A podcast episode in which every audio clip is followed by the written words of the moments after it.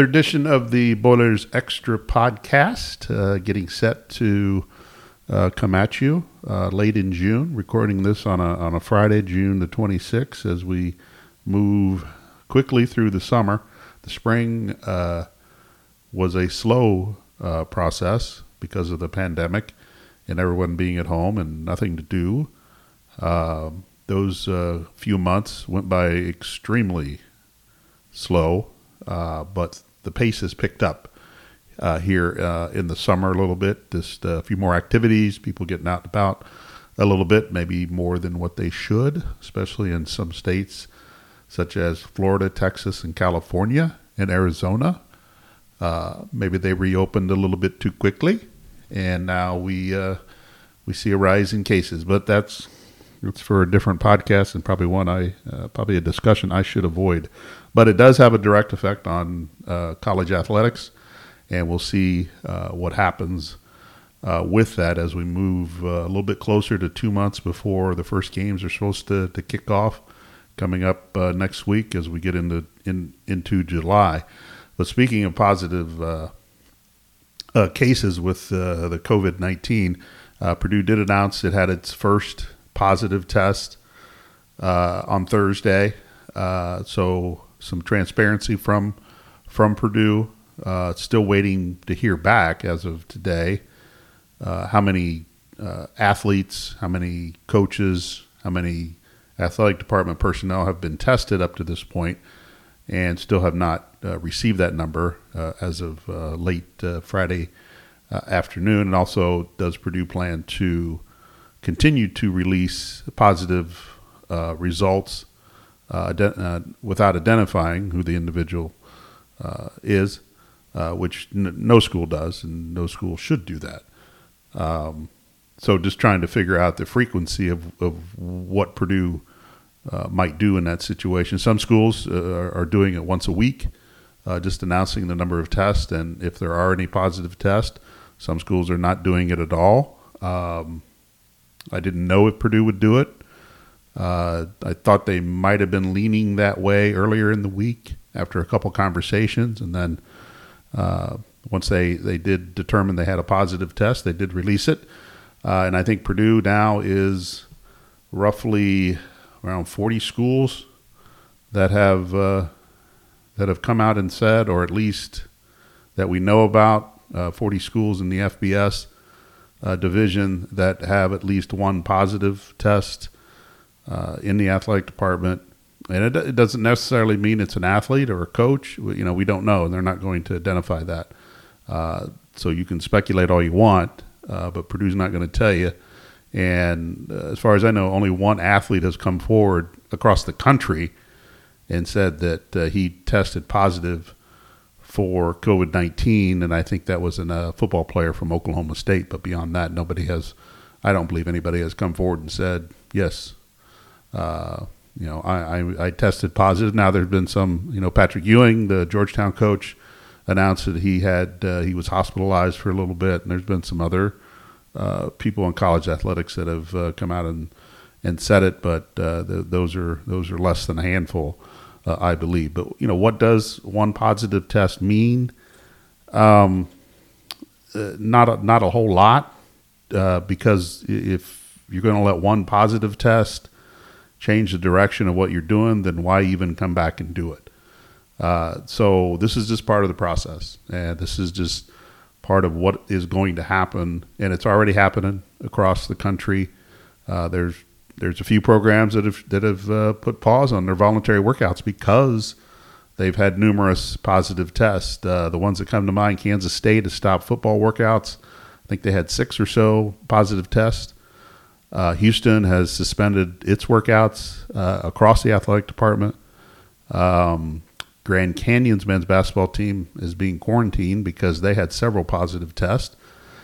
Uh, so, and Boise State is another one. Boise State football was another one that has uh, that has uh, put the halt on uh, on voluntary workouts for for right now. And most of those programs and those athletes and the people involved are probably going to be quarantined from ten to fourteen days, depending on their state regulations and and what they need to do and whether they're showing symptoms and all that. But you know, in Purdue's case, it's one it's one positive test, and they haven't gotten through the whole uh, fall athletic teams yet. You got volleyball coming back next week, and then uh, soccer in early July, and then coming back later uh, in the summer in August will be every, all the other athletes. So you're going to have a total of five, you know, over 500 athletes uh, that are going to get tested, along with their coaches, along with uh, athletic department personnel and people that work with those programs. So if Purdue ends up having one positive test when it's all you know when we get through the first part of all this, that's that's probably good news. But uh, what does it mean for the future, though? Um, what if you get more positive tests? How many? You know, there's no magic number. There's just not, um, and it has to be. Um, you know, those schools that have sh- shut down things have just they've determined that the number of positive tests that they have is too many, so they're going to shut it down. And President Daniels said as much in front of the U.S. Senate committee uh, hearing uh, a few weeks ago that if they did have an outbreak, without defining what the outbreak is, that they would shut down. Purdue would shut down that sport, but you know we don't know what that number is. Uh, we don't know uh, where that line is, uh, and it's going to be up to each school uh, to determine that. But the more positive tests we have, does that mean that college football and college sports won't get going in the fall? Not necessarily. Uh, I think um, you know when you listen to the scientists and the medical people, they're more focused on. Yes, they're focused on the, the positive tests, but they're also focused on the hospitalization rates and how many ICU beds are being taken up, and you know where you know where where people you know how sick are people, and I think that's probably a key to look at. But if you haven't figured it out by now, you know, college sports and people that run college sports are pretty determined to get a season going, especially when you when it comes to football. Uh, I think they are as determined as they've ever been, and there there are a lot of financial um, financial situations at, at stake here. Uh, you've got people with jobs throughout the athletic department. You've got a lot of money uh, coming in uh, from TV rights uh, and ticket sales. Um, and, and, you're just trying to keep people employed. You're trying to keep the economy going, uh, local economy going as much as you can. Uh, but some of this is going to be, you know, unavoidable because you're not going to get the same revenue. You know, Purdue has already said that it had to revise its athletic budget for uh, the next fiscal year and had to take out $10 million. I think Indiana announced today, or there was a story today about Indiana. I think their shortfall is, uh, I think, around 11 or $12 million. Michigan, uh, somewhere between 25 and $30 million shortfall. Uh, so you got to make you got to make that up somewhere. Uh, you, have got to, especially universities that are uh, or, or, athletic departments that are self-sustaining, like Purdue uh, in Indiana, where they don't take any money from the university and they don't take any money from the state, um, and that's how you know all the basically the money that comes in through TV rights, ticket sales, donations, uh, and other areas kind of goes right back out uh, when you're looking at funding other sports. Uh, so this this is an important football is the driving force in college athletics from a revenue standpoint. It funds every other program on the university campus from an athletic standpoint. Uh, it's necessary to have uh, so you can have all these opportunities. Uh, so that's why it, it's so important for these administrators. It's not to me. It's not a greed thing. It's just more they're trying to stay in business and keep people employed and keep these other sports and opportunities for athletes uh, going in the, in the right direction. But the virus isn't going away. Uh, it's going to be around. Uh, we have to learn to live with the virus, uh, and that means doing everything that the medical people say. And I think our country has, as you can tell, in the most part, has ignored a lot of the rules and regulations that, that people should have been following and now we're going to get in a situation where um, things are going to probably ha- going to have to stop, and you know, do you start the football season then have to stop it, or can you even start the football season? So the these tests that are coming out, and you read about, you know, school A has you know five positive tests. Uh, you know, wait till students get back on campus and see how those numbers rise. Probably because all those people are going to be interacting uh, together. But from Purdue's standpoint, the one the one positive test, uh, you know, no need to, you know, create uh, create fear over that. You know, I think that you know, based on what Purdue has said, that that person is quarantined and will go through all the, the, the right protocols to um, to make sure that they get back and healthy, and they'll have to be cleared and they'll have to pass uh, a test. They'll have to get a negative test out of the the COVID uh, before they can come back and be around um, other people in uh, whatever department they're they're working in or whatever sport that they're they're working in. So it's it's going. You know, that's just one, but we're not through this yet. We've still got a long way to go. Uh, at, least, at least from Purdue's standpoint of getting athletes back on campus and getting personnel uh, back on campus. But the other questions that are going to come up, and they've already been coming up from my end, uh, is just how are you going to test? How many times are you going to test athletes as you get ready or get closer to the season? And is it something that happens once a week, twice a week? Are you testing before games? Are you testing after games? Um, you know, there's a lot of questions there that need to be answered uh, as far as you know how this is all going to work. Um, and then you're probably just going to have players that do test positive just not be there. And you're going to have to figure it out on your own or we're going to have to figure it out you know why they're not there and you know who's not there because um, the school's not going to release that information. Uh, and you know practices are probably going to be closed uh, because there is a competitive element to this now uh, so yeah there's a lot of things going on um, from from that standpoint but you know I think uh, at least from Purdue's, just one right now, and uh, we'll see what happens over the next couple weeks as uh, more students get back to uh, campus and get back to, to starting their their voluntary workouts. Now, I think it was the last podcast or the, the time before that, I said keep an eye on the Indy 500 because that could set a bar as far as what the state and local governments might allow from an attendance standpoint as you get into college football season. Well, uh, the Indy 500 announced today that they plan on running the race in August at 50% capacity, which is when you factor in the actual seats at the Motor Speedway and the suites and everything else in the infield.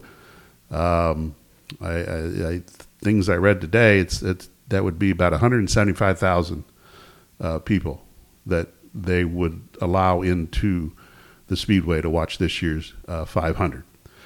Well, if you're going to allow 175,000 people at the Motor Speedway, granted, they can spread out, they can social distance, they can, you know, it doesn't look, you know, you're not all close together in that facility as opposed to putting 50,000 in Ross-Ade Stadium where everybody has to be close together. Uh, so it would look different, but I also think 50% is probably the model that we're going to see at least – at least we're going to see at the start. And unless we have more of a wave here that is going to come through uh, where it would make Purdue adjust uh, its seating capacity a little bit. Right now, that baseline is 25%. I think that's the working model. But I do think they want to get to 50%. And I think that the 500 going to 50% kind of allows them to do that. Allows Indiana to do that. Allows Notre Dame to do that. It allows other other places uh, to do that. You know, the Kentucky Derby is going to run its race or have its two days, the Kentucky Oaks and the Kentucky Derby in early September. They're going to have fans. They haven't said exactly what the capacity will be, but they're not going to have 170,000 people there.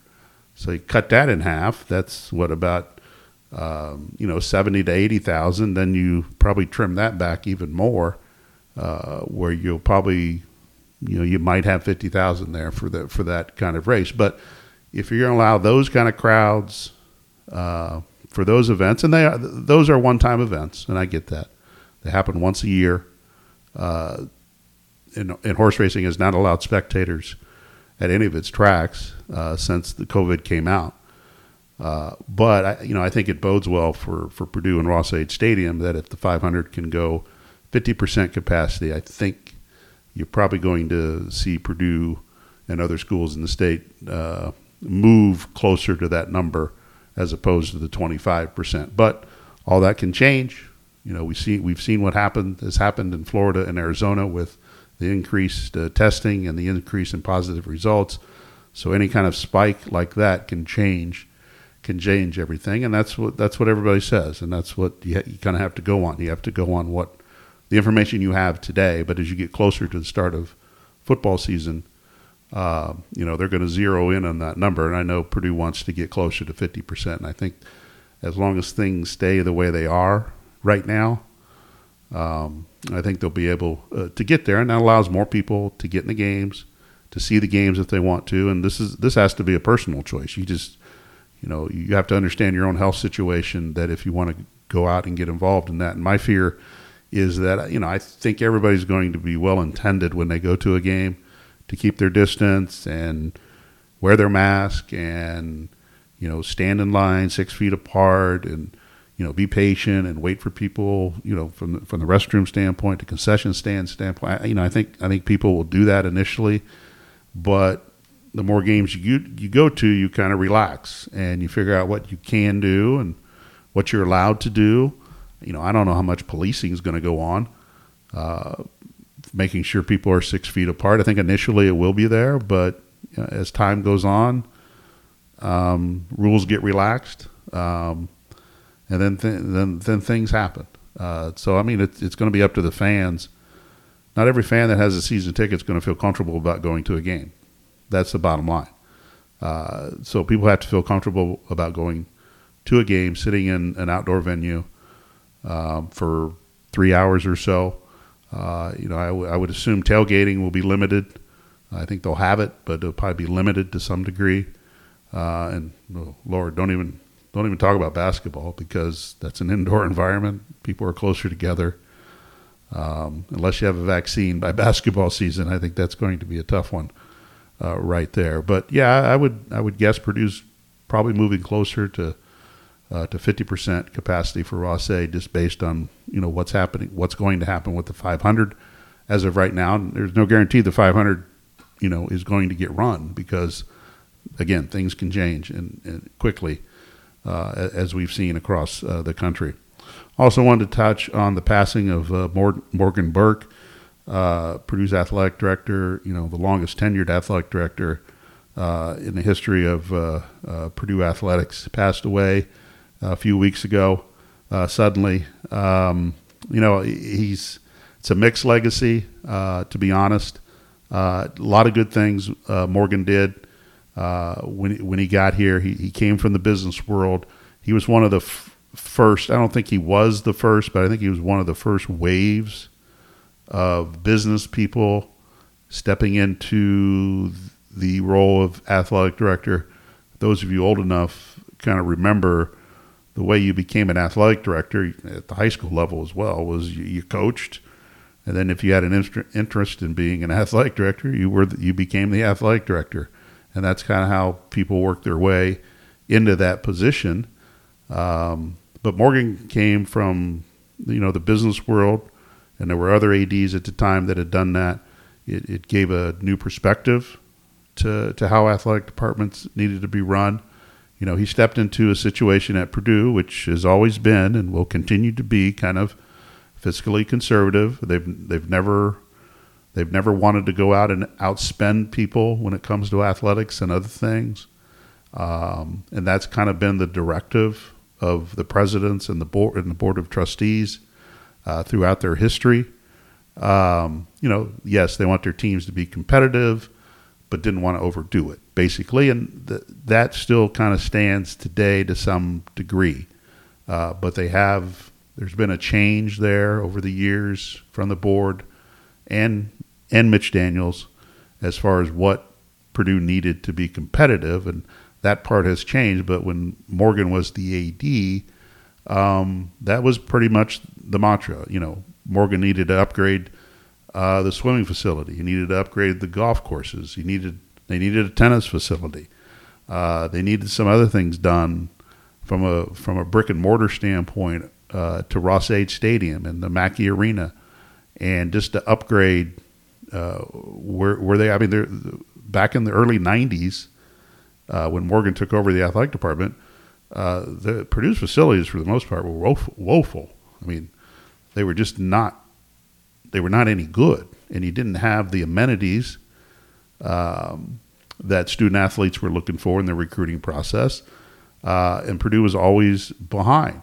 Now, you know, was that a directive from the president and the board at the time that Purdue did not want to jump into that, or was that Morgan's decision that they were going to play it safe and not really spend a lot of money? I think if if, if you followed uh, Purdue's athletic history during Morgan, he he he didn't seem willing to jump into the the financial market when it come to paying coaches. Um, Purdue has always kind of lagged behind uh, in that area, thinking that you can get more, uh, you know, still recruit and try to bring in the most talented people you can, but you know, we're not going to pay you what other schools can pay. And I, I know that rubbed some coaches and other people the wrong way. That Purdue didn't seem to be didn't want to invest, um, didn't want to invest in people as much as they wanted to invest maybe in some other things. But through time, Morgan got the facilities back into a position where Purdue could be competitive. I mean, if you look, I mean, he's responsible for what Mackey Arena uh, looks like now. He's responsible for what Ross-Ade Stadium, for the most part, looks like now. The golf courses are world renowned uh, with the help of Pete Dye. Uh, the new baseball facility, the new softball facility, the new soccer facility, uh, the new tennis facility, the the swimming facility, which bears his name. All those things were done under his watch, and they were needed. And it's allowed them to host NCAA competitions. It's allowed them to bring in a higher caliber of athlete, uh, when, especially when you look at the, the diving success that Purdue has had, and then you can go go through the golf success that they've had. They've, they've had uh, upgrade those facilities help Purdue attract a higher level uh, of, of athlete that could come here uh, and, and compete. So I mean, he did he did a lot of good things, and you know I think those are the things that people are going to remember. He was a fan. He he was truly a fan of Purdue. He he loved Purdue. He was a graduate of Purdue. Uh, he loved Purdue. Uh, his fandom probably at times got in the way uh, of things that he that he should have done or maybe he shouldn't have done.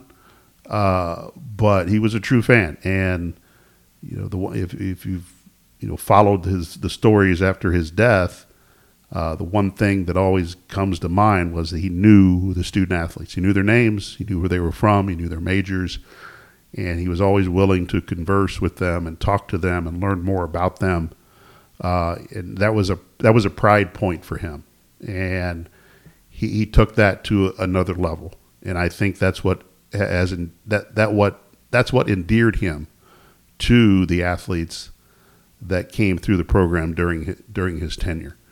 And, you know, that's something that when you're that young and you're looking for, uh, whether it be a pat on the back or, or, or, whatever, just some encouragement, that's something that those athletes uh, truly hung on to uh, throughout their careers at Purdue and uh, continue to hang on to that uh, now that they're on with their, their lives and raising families and, and working in the world.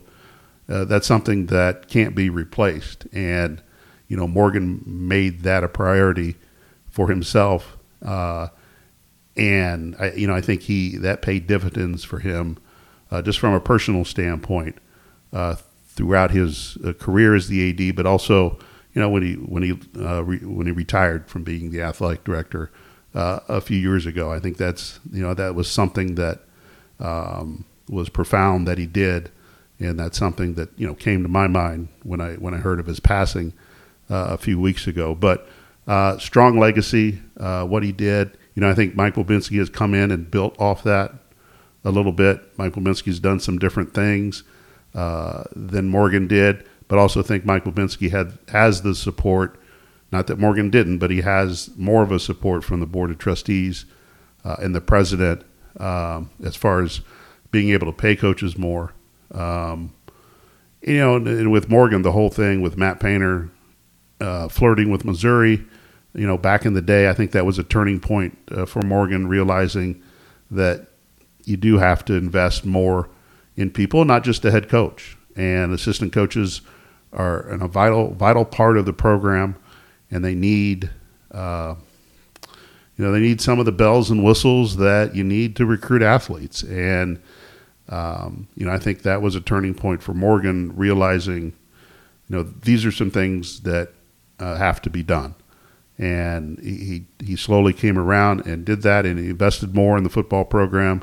You know, when they made the change from Danny Hope to Darrell Hazell, you know, Purdue all of a sudden was paying a coach $2 million. Now, you can all, we can all question the decision to hire Darrell Hazell, but Purdue had stepped up at that point uh, to get um, to, to, pay more money, and that was with the blessing of the board. But Mike Bobinski has benefited from that, and so has Jeff Brohm, so has Matt Painter, so has, a lot of a lot of coaches have, have, have benefited from Morgan's presence uh, here at Purdue. So I just want to say a few, things about Morgan. You know, we I, you know, I thought we had a good relationship. You know, he he came from the business world where transparency was never at the top of the list, and to a public position as, as athletic director where you have to, you know, you are the face of the athletic department, and your words mean a lot. It's your way to talk to the fan base. At least at that time when he first started, you know, was through the media, and you know we had some rough patches and rough goes of it, uh, but I, you know, that part of the process, I think he came around on, finally understanding uh, our role uh, and understanding his role and how he how he could communicate uh, with his fan, you know, the best way possible to, to communicate with his fan base, and that um, and there were some you know there's some interesting moments with that. I'll just I'll just leave it leave it at that. Uh, you know, coming up, uh, you know, as I said, you got volleyball and women's soccer coming back, so We'll see if there's any more positive uh, cases uh, with uh, with uh, with athletes and coaches coming back and monitoring that. And you still don't know exactly what fall athletic. I, you know, I read a story today out of Omaha, Nebraska, that said that the volleyball season. Um, you know, don't you know? It's going to be a different kind of schedule for the Big Ten. That there'll be more, maybe more conference matches, more closer conference matches. You may not play everybody you know, like you did in the past. Um, you know, I think they're trying to restrict travel on airplanes as much as possible, uh, where you would bus the games, and Purdue's in a good location to do that because you can get to uh, to most of the conference on a bus. Uh, now, Iowa's you know a good five five and a half hour drive on a bus. You know, Minnesota would be tough on a bus, but you can get to Wisconsin and Illinois and Northwestern and Indiana, both Michigan schools, Ohio State. So there's a lot of lot of benefits for Purdue being in the position it is right now, at least to, to maybe save some money from from a travel standpoint. So I, am curious to see what schedules look like as we get a little bit deeper into the summer. And I'm not completely sold that the football schedule you see today will be the football schedule that is actually played. Uh, you know, I think there might be some adjustments to that. So I, you know, I think there's still a lot of uh, questions that, that need to be answered as far as what college athletics is going to look like in the fall, um, and then even basketball season, which again, I think that's a, that's a whole different uh, topic and discussion because I think we have to see what happens in football season to see what could possibly uh, happen uh, throughout uh, basketball season. Well, we appreciate you stopping by uh, today. Again, comments, questions, concerns. You want to yell at me? Email address uh, is on every story on jconline.com. You can hit me up on Twitter at Carmin underscore JC or just drop a note off here at the paper, I guess, if you want to. Anyway, thanks for checking in and uh, have a good day. Have a good summer. And uh, we'll do this again uh, real soon.